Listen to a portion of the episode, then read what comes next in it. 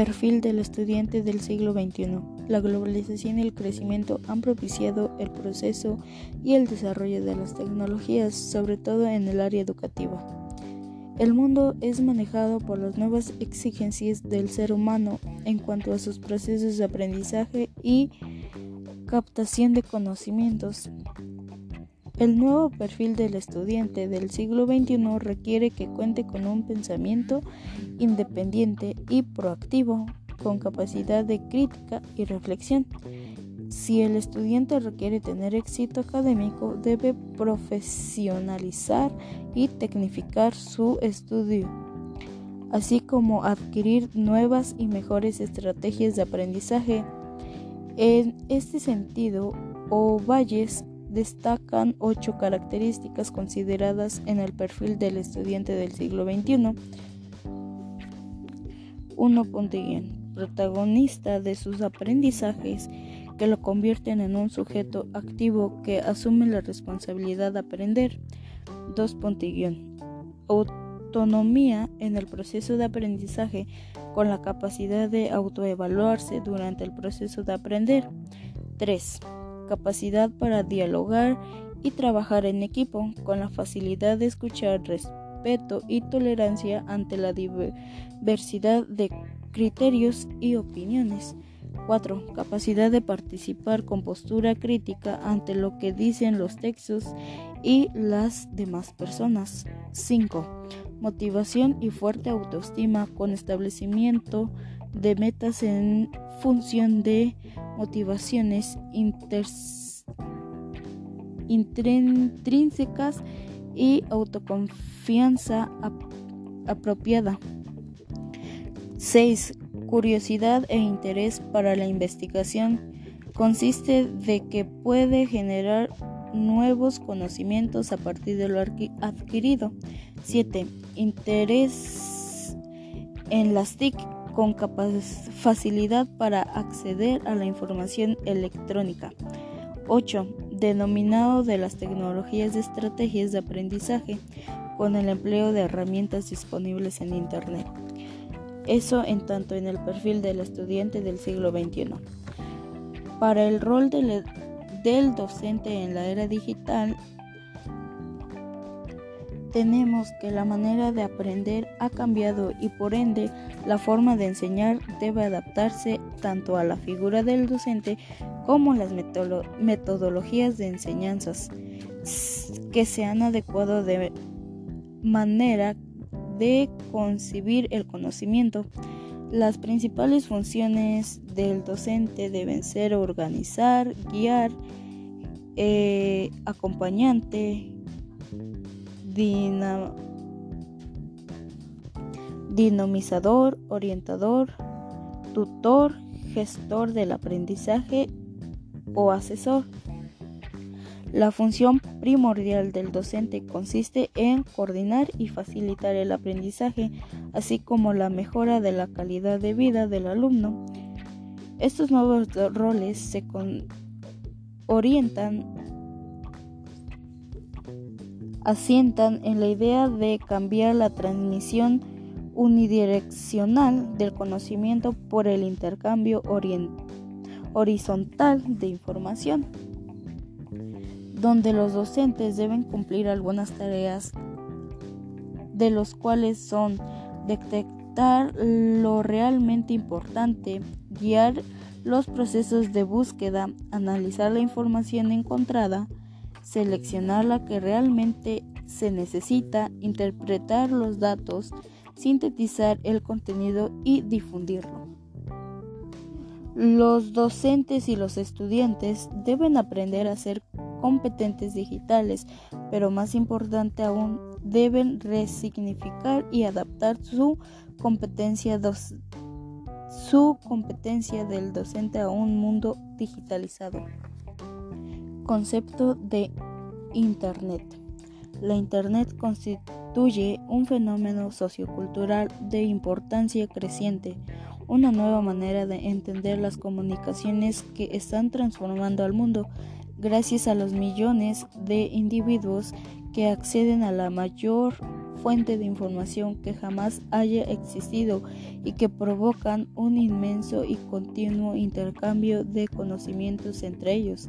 Existen cuatro características que definen a la Internet, como por ejemplo grande, donde la mayor red de computadoras del mundo cambiante se adapta continuamente a las nuevas necesidades y circunstancias. Diversa da cavidad a todo tipo de equipos, fabricantes, redes, tecnologías, medios físicos de transmisión, usuarios, etc. Descentralizada. No existe un controlador oficial es controlada por los miles de administradores de pequeñas redes que hay en todo el mundo. Tanto en el ámbito educativo del mundo y en la Internet juega un papel muy importante dentro de la enseñanza, por lo que resulta de suma importancia conocer algunas de las ventajas que nos proporciona. Globalización de comunicación con posibilidad de interactuar con terceros, favorecer el aprendizaje cooperativo gracias a los instrumentos como los foros, el correo electrónico, a los chats, entre otros. Permite resolver y conocer diferentes realidades. Promueve mejoras entre las habilidades básicas de la lectura, escritura y expresión actúan como soporte para el encuentro profesionales, estudiantes, profesores e interesados en diversas materias de todo el mundo. Permite el desarrollo interdisciplinar e intercultural de cualquier tema. Recursos disponibles en la web con fines educativos.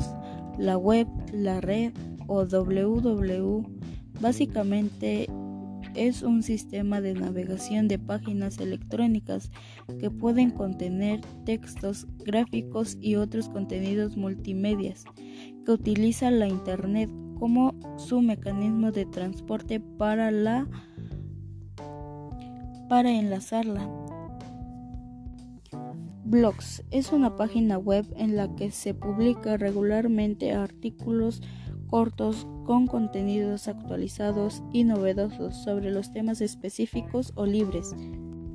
Los artículos de un blog suelen estar acompañados de fotografías, videos, sonidos, animaciones, gráficas para ilustrar mejor el tema. Donde un blog es un espacio de Internet que una persona un grupo o una organización puede usar para expresar sus ideas, intereses, experiencias y opiniones sobre un tema. Podcast. Se trata de un archivo digital de audio o bien de videos.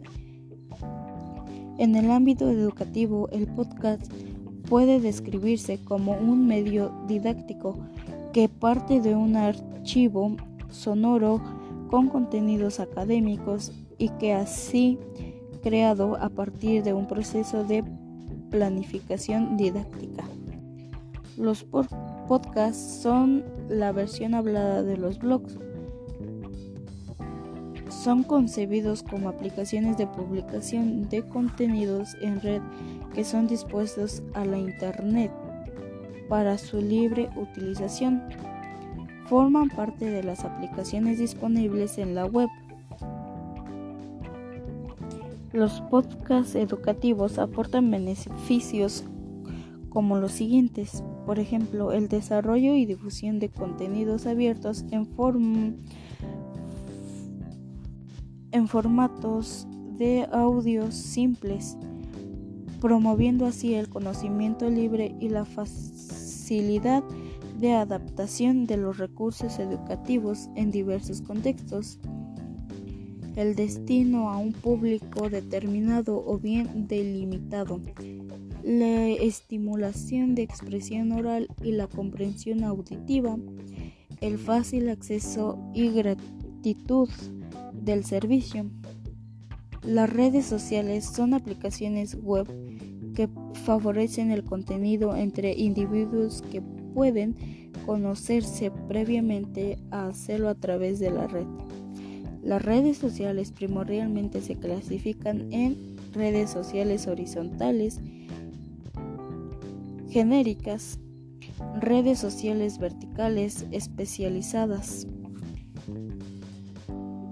Estas son algunas de las aportaciones favorables de las redes sociales en el ámbito educativo. Eh, mejora la comunicación dentro y fuera del aula, localización de información y recursos académicos, creación de grupos para realizar trabajos y resolver dudas, establecimiento de relaciones personales entre estudiantes y docentes. Favorece el aprendizaje y el desarrollo de las y los estudiantes.